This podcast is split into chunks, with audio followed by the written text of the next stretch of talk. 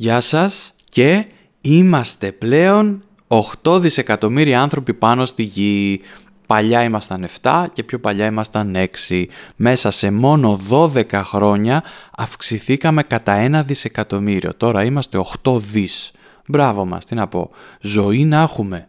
Φαντάζομαι σε κάποια χρόνια από τώρα θα είμαστε πολύ περισσότεροι, αφού τίποτα δεν φαίνεται να μπορεί να ανακόψει αυτή την άνοδο του πληθυσμού των ανθρώπων πάνω στη γη. Στο θέμα μας τώρα. Σήμερα θα μιλήσουμε για τις μ, κακές ειδήσεις. Μια ομάδα Ολλανδών ερευνητών το 2016 έκανε μια έρευνα σε 26.492 ανθρώπους πολύ μεγάλο δείγμα θα πω εγώ, πολλοί άνθρωποι, από 24 χώρες, πολλές χώρες, τους απίφθινε ένα απλό ερώτημα. Το ερώτημα ήταν, τα τελευταία 20 χρόνια το ποσοστό του παγκόσμιου πληθυσμού που ζει σε συνθήκες ακραίας φτώχειας και τους έδινε 5 επιλογές να επιλέξουν. Αυξήθηκε κατά 50%, αυξήθηκε κατά 25%, έμεινε το ίδιο, μειώθηκε κατά 25%, μειώθηκε κατά 50% και σκεφτείτε κι εσείς τώρα τι θα απαντούσατε. Την ίδια ερώτηση έκανα και μέσω του Instagram σε multiple choice, σε πολλαπλή επιλογή, σε story, χωρίς να βάλω αναγκαστικά την επιλογή έμεινε το ίδιο, γιατί δεν χωρούσε, μέχρι τέσσερις επιλογές επιτρέπει το Instagram. Λοιπόν, όσοι απάντησαν στο Instagram, απάντησαν σε ποσοστό 42,5% ότι αυξήθηκε κατά 50%.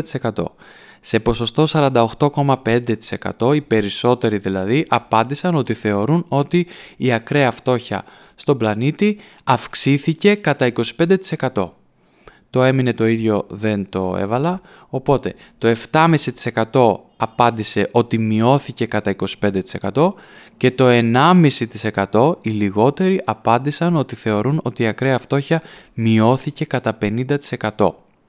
Ωραία. Στην έρευνα που έγινε αυτή των Ολλανδών, την αυθεντική έρευνα, μόνο το 1% έδωσε τη σωστή απάντηση, η οποία είναι ότι τα τελευταία χρόνια το ποσοστό του παγκόσμιου πληθυσμού που ζει σε συνθήκες ακραίας φτώχειας μειώθηκε κατά 50%. Το ίδιο δηλαδή αποτέλεσμα και με το Instagram που οι λιγότεροι, το 1,5%, ε, τα λιγότερα άτομα έδωσαν τη σωστή απάντηση. Η αλήθεια είναι ότι το έψαξα και βρήκα στατιστικά στοιχεία, δεν έμεινα μόνος σε αυτή την έρευνα, βρήκα στατιστικά στοιχεία ακόμα και από την ελληνική στατιστική υπηρεσία που λένε ότι έχει μειωθεί μάλιστα περισσότερο από 50% η ακραία φτώχεια στον πλανήτη. Βέβαια, πολύ πρόσφατες έρευνες που να λαμβάνουν υπόψη την πανδημία αλλά και τους πολέμους που γίνεται τώρα τελευταία, όχι μόνο στην Ουκρανία αλλά και σε άλλες χώρες, δεν βρήκα ε, φαντάζομαι δεν υπάρχουν, δεν έχουν βγει ακόμα τέτοιες έρευνες, είναι πολύ νωρίς. Φαντάζομαι όμως ότι μετά τον COVID και τους πολέμους αυτό το ποσοστό ίσως να έχει αλλάξει. Δεν ξέρω, ίσως και όχι. Όλες οι έρευνες που βρήκα πάντως λένε αυτό ακριβώς, ότι από το 1990 και ύστερα, πολύ περισσότερο από 20 χρόνια λοιπόν, το ποσοστό ανθρώπων που ζουν σε κατάσταση ακραίας φτώχειας έχει μειωθεί πάνω από 50%. Και συνεχίζουμε πριν βγάλουμε το συμπέρασμα που θέλουμε να βγάλουμε. Ένας γνωστός Σουηδός στατιστικολόγος, όσοι ασχολείστε με τη στατιστική ίσως τον ξέρετε, ο Hans Rosling, με μια παρόμοια έρευνα που είχε κάνει στο παρελθόν και η οποία έδωσε τα ίδια αποτελέσματα, είχε πει, για αστείο έτσι, ότι αν έδινε σε έναν χιμπατζή πέντε μπανάνες που να έχουν γραμμένες πάνω τους αυτές τις 5 επιλογές, τότε ο χιμπατζής θα είχε πιθανότητα 20% να επιλέξει την μπανάνα με τη σωστή απάντηση. Δηλαδή αυτή που θα έγραφε ότι το ποσοστό ακραίας φτώχειας μειώθηκε κατά 50%. Οκ, λογικό. Αφού έχουμε 5 επιλογές, με άλλα λόγια λέει δηλαδή ότι μια τυχαία μαντεψιά θα μας έκανε να έχουμε 20% πιθανότητες να διαλέξουμε τη σωστή απάντηση. Κι όμως, στην έρευνα που έγινε, Τη σωστή απάντηση έδωσε μόνο το 1% των ανθρώπων που ερωτήθηκαν και σε αυτήν που έβαλα εγώ στο Instagram το 1,5%. Τι σημαίνει αυτό; Ή τι μπορεί να σημαίνει αυτό; Μπορεί να σημαίνει ότι είμαστε ακραία προκατηλημένοι εναντίον των καλών ειδήσεων. Δεν θα πω ότι μας αρέσουν οι κακές ειδήσεις, δεν μπορώ να το αποδείξω αυτό ότι δηλαδή είμαστε μαζόχες, ότι μας αρέσει να βάζουμε το κακό πρώτα στο κεφάλι μας, αλλά αυτό που μπορούμε να πούμε με σιγουριά είναι ότι τα κακά νέα τρέχουν πιο γρήγορα. Το ξέρουμε αυτό, το έχουμε καταλάβει και όσοι δεν το έχουμε καταλάβει τόσα χρόνια νομίζω το καταλάβαμε πολύ καλά κατά τη διάρκεια της πανδημίας. Ένας Αμερικάνος, ο Καλεύ Λιταρού, κάπως έτσι διαβάζω το όνομά του τώρα, αν το λέω λάθος, πολύ που μας νοιάζει, δεν θα το μάθει ποτέ. Αυτός λοιπόν έκανε μια έρευνα σε διάφορα αμερικάνικα ειδησιογραφικά πρακτορία και έβγαλε κάποια πολύ ενδιαφέροντα συμπεράσματα. Αν το γκουγκλάρετε τα έχει όλα στη φόρα και σε μορφή βίντεο. Καλεύ Λιταρού. Ένα από τα αποτελέσματα που έβγαλε, έβγαλε πολλά αποτελέσματα, ένα που μου έκανε εμένα εντύπωση ήταν ότι τα τελευταία 30 χρόνια οι αρνητικές λέξεις που χρησιμοποιούνται στις ειδήσει στα μεγάλα κανάλια της Αμερικής, δηλαδή λέξεις που έχουν μια αρνητική σημασία, ένα αρνητικό πρόσημο συναισθηματικά, είναι πολύ περισσότερες από τις θετικές. Ανακάλυψε δηλαδή μια γραμμική ανοδική πορεία προς την αρνητικότητα. Οκ, δεν πέφτουμε και από τα σύννεφα. Επίσης, μια άλλη έρευνα του Harvard έδειξε ότι το 87% της κάλυψης από τα κανάλια της τηλεόρασης στην Αμερική όσον αφορά το ποιος είναι πιο κατάλληλος για πλανητάρχης μιλούσε για τη μη καταλληλότητά του. Δηλαδή, δώστε προσοχή, είναι πολύ ενδιαφέρον. Τα κανάλια μιλούσαν σε ποσοστό 87% για το πόσο ακατάλληλοι είναι οι δύο υποψήφοι πλανητάρχες κατά την προεκλογική περίοδο του 2016. Και τελικά ποιος βγήκε πρόεδρος τον είπα τότε, ο Τραμπ. Αυτός για τον οποίο είχαν ακουστεί τα χειρότερα. Και κατά τις πρώτες 100 μέρες που ο Τραμπ ήταν πρόεδρος της Αμερικής, το 80% της συνολικής κάλυψης από τα ΜΟΜΟΕ όσον αφορά τον νέο πρόεδρο τον είπα ήταν μια αρνητική κάλυψη. Δηλαδή ήταν ειδήσει που κατά 80% δεν μιλούσαν θετικά για τον νέο πρόεδρο. Άρα επιβεβαιώνουμε το παλιό καλό ρητό που λέει ότι ακόμα και η αρνητική διαφήμιση, η δυσφήμιση είναι καλή διαφήμιση. Είναι διαφήμιση. Μη μας κάνει εντύπωση λοιπόν αν τις επόμενες εκλογές στην Ελλάδα τις κερδίσει αυτός για τον οποίο τα κανάλια και τα social λένε τα χειρότερα. Ούτε να μας κάνει εντύπωση αν κατά την προεκλογική περίοδο η οποία πλησιάζει από όσο ξέρω ή δεν ξέρω αν ήδη τρέχει, οι δύο-τρεις υποψήφοι πρωθυπουργοί που κονταροχτυπιούνται θα είναι άνθρωποι για τους οποίους ακούς αρνητικά πράγματα στην τηλεόραση και στα social. Μη μας κάνει εντύπωση κάτι τέτοιο. Αυτόν που κράζουμε πιο πολύ, αυτόν θα τρώμε και στη μάπα πιο πολύ. Με άλλα λόγια, μια σοφή έκφραση που είχα ακούσει κάποτε σε εκπομπή της Ανίτας Σπάνια είναι το γνωστό «Με κράζεις, με θαυμάζεις». Θα το παραλλάξω λίγο και θα πω «Με κράζεις, με διαφημίζεις» και όσο πιο πολύ με κράζεις τόσο πιο πολύ διαφήμιση θα παίρνω. Κάτι που το είδαμε και στο πολύ ωραίο serial του Netflix, το Dahmer. Όσες και όσοι δεν το έχετε δει, OK, okay, δεν ξέρω, μπορώ να προτείνω αυτή τη σαπίλα της ψυχής, αλλά ήταν ένα πολύ ωραίο καλογυρισμένο σίριαλ. Στο Ντάμερ λοιπόν που ήταν ο Ντάμερ μετά αφού μαθεύτηκε η δράση του και τα εγκλήματά του και συνεχώς ακουγόταν στην τηλεόραση το όνομά του και οι πράξεις του, μετατράπηκε σε έναν celebrity.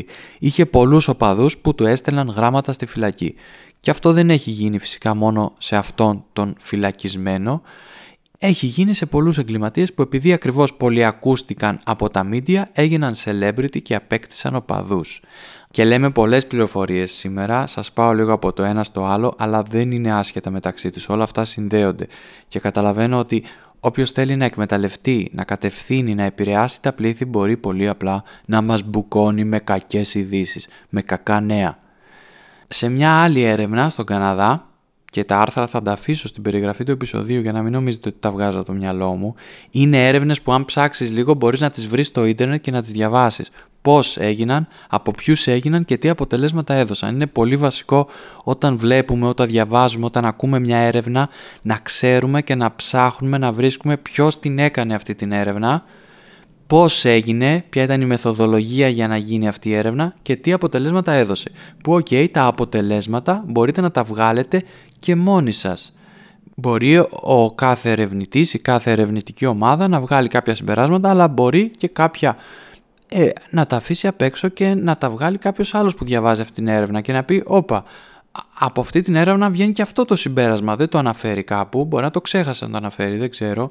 Λοιπόν, αυτή η έρευνα στον Καναδά. Όταν δόθηκε σε ανθρώπους η επιλογή να διαβάσουν ένα άρθρο που περιείχε καλές ειδήσεις ή ένα άρθρο που περιείχε κακές ειδήσεις, από τον τίτλο θα το καταλάβαιναν αυτό, οι περισσότεροι επέλεξαν να διαβάσουν τα άρθρα που περιείχαν τις κακές ειδήσεις παρόλο που το δείγμα των ατόμων που συμμετείχαν στην έρευνα αρχικά είχε απαντήσει ότι προτιμάει να διαβάζει ευχάριστα νέα για τον κόσμο. OK, okay, και εγώ μάλλον αυτό θα απαντούσα, αλλά αν συμμετείχα σε αυτή την έρευνα, ίσως και εγώ να πατούσα να διαβάσω το άρθρο που μου έκανε πιο πολύ μπαμ, το οποίο μάλλον θα ήταν το άρθρο που περιέχει πιο πολύ αρνητικότητα. Κάτι άλλο που προκαλεί ενδιαφέρον από τον τομέα της οικονομίας αυτή τη φορά είναι ότι το χρηματιστήριο αποκτάει μεγαλύτερη δημοσιότητα και άρα κινητικότητα όταν δεν πάει καλά, παρά όταν πάει καλά. Αρκετά όμως με τις έρευνες, αυτός που θα καταστροφολογήσει για το μέλλον θα ακουστεί πιο σοφός και πιο πνευματώδης από κάποιον που θα πει ότι αύριο όλα θα πάνε καλά και θα είμαστε όλοι χαρούμενοι. Και έτσι τίνουμε να πιστεύουμε ότι όλα είναι πολύ χειρότερα από ό,τι στην πραγματικότητα είναι.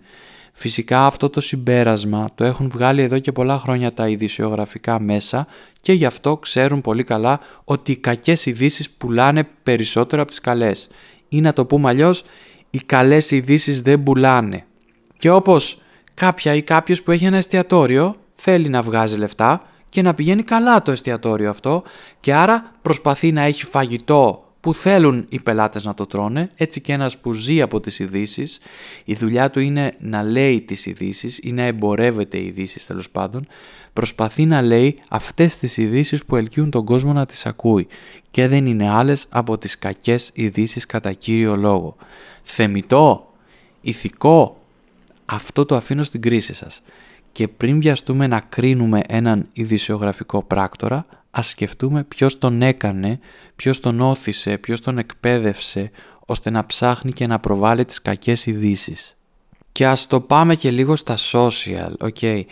Ας το πάμε και λίγο στο σήμερα. Οι ψυχολόγοι έχουν μιλήσει για όλα αυτά, για την τάση μας να ελκυόμαστε από τα κακά νέα, έχουν δώσει τις εξηγήσεις τους, έχουν φτιάξει τις ορολογίες τους, είναι πράγματα αποδεδειγμένα εδώ και χρόνια και κυρίως από τις δεκαετίες ήδη του 70 και του 80, τότε που η ψυχολογία ως επιστήμη μεσουρανούσε και έδωσε πολύ ωραίες έρευνες και σκέψεις για τον άνθρωπο και πώς λειτουργεί το μυαλό του και νομίζω πάνω κάτω όλα αυτά τα ξέρουμε. Όλοι λίγο πολύ έχουμε αναλογιστεί στο γιατί τα κανάλια παίζουν όλη την ώρα κακές ειδήσεις που σου μιζεριάζουν την ψυχή και μάλλον έχουμε καταλήξει ότι αυτό θα πουλάει για να το κάνουν, αλλιώς δεν θα το έκαναν. Είχα ακούσει μια φορά τον Ταραντίνο, το σκηνοθέτη, σε μια συνέντευξή του να λέει ότι το κακό ελκύει τους ανθρώπους, η βία, το αίμα και πάνω σε αυτή τη σκέψη έχει βασίσει αν όχι όλες τις περισσότερες ταινίες του. Έλεγε ότι πάνω σε αυτή τη σκέψη έχει βασίσει την καριέρα του. Και θα μου πείτε τώρα, οκ, το έχουμε καταλάβει και κλείνουμε την τηλεόραση ή δεν έχουμε τηλεόραση και όταν θέλουμε τόσο πολύ να δούμε κάτι απλά πατάμε στο λάπτοπ και βλέπουμε αυτό το συγκεκριμένο πρόγραμμα που θέλουμε να δούμε.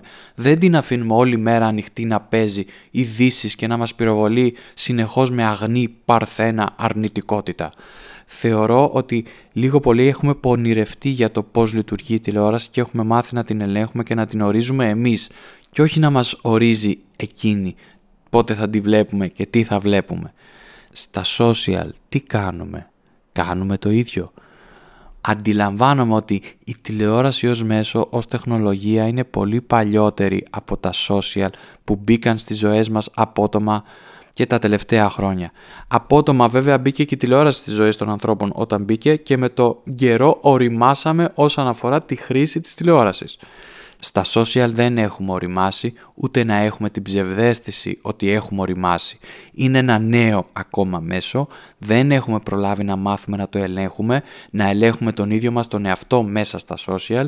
Είμαστε σε προεφηβικό στάδιο όσον αφορά τη χρήση μας και τις γνώσεις μας για τα social media και τον τρόπο λειτουργίας τους και την ουσιαστική επιρροή που μας ασκούν. Και αν έστω και λίγο διαφωνήσατε για αυτό που είπα πριν ότι μάλλον έχουμε οριμάσει όσον αφορά την τηλεόραση, τότε φαντάζομαι οφείλετε να συμφωνήσετε ότι ναι, είμαστε πολύ ανώριμοι απέναντι στα social media και πόσο μάλλον όταν αυτά συνεχώς εξελίσσονται και αλλάζουν μορφές, δοκιμάζουν νέα πράγματα, δεν σταματούν ποτέ, είναι σαρωτικά. Δεν τα δαιμονοποιώ σε καμία περίπτωση. Αυτή τη στιγμή που μιλάω μπορεί να είμαι, όχι μπορεί, είμαι σίγουρα συνδεδεμένος τουλάχιστον σε τρία social και δεν έχει νόημα και να δαιμονοποιούμε ένα εργαλείο. Σε αυτό που θέλω να καταλήξω και να το συνδέσω με όλα αυτά που είπαμε πιο πριν, που μάλλον μοιάζουν ασύνδετα αλλά δεν είναι μέσα στο κεφάλι μου τουλάχιστον, είναι ότι αν έστω και λίγο κράζουμε την τηλεόραση, κράζουμε τον τρόπο που λειτουργεί και αν έχουμε καταλάβει ότι βομβαρδιζόμαστε με πολύ περισσότερη αρνητικότητα από ό,τι πραγματικά υπάρχει, ας προσέξουμε μήπως το κάνουμε άθελά μας και στα social media αυτό, στο Twitter, στο Instagram, στο Facebook, που θεωρούμε ότι εκεί έχουμε διαλέξει από μόνοι μας με όσα θέλουμε να συνδεόμαστε. Βλέπω πολλές σελίδες, πολλούς λογαριασμούς, κυρίως στο Instagram, που έχουν ως σκοπό την ενδυνάμωση, τη στήριξη, τη θετικότητα, την ενημέρωση, την κοινωνική αφύπνιση και καταλήγουν απλά να παίζουν το ρόλο της τηλεόρασης, ανακυκλώνοντας κακές ειδήσεις όλη την ώρα, μετατρέπονται σε πηγές αρνητικότητας. Κάτι που το έχω σκεφτεί και εγώ για το δικό μου λογαριασμό στο Instagram. Και γι' αυτό είμαι εδώ τώρα και το συζητάω, γιατί θεωρώ ότι είναι ένα πρόβλημα που μας αφορά όλους. Δεν έχω βρει εγώ τη λύση, ούτε έχω σκοπό να σας διδάξω κάτι. Απλά βάζω αυτή τη σκέψη στο τραπέζι και ξέρω ότι το κάθε άτομο που ακούει αυτές τις σκέψεις θα τις επεξεργαστεί με το δικό του τρόπο και ίσως κάτι να τις κάνει. Αυτό το μικρό είχα να πω σήμερα. Μην μπείτε και οι 8 δισεκατομμύρια ταυτόχρονα να ακούσετε αυτό το επεισόδιο. Αν και αν έχετε ήδη μπει τώρα είναι αργά που το λέω στο τέλος γιατί θα κολλήσει. Θα κολλήσει το σύστημα παιδιά. Γεια σας.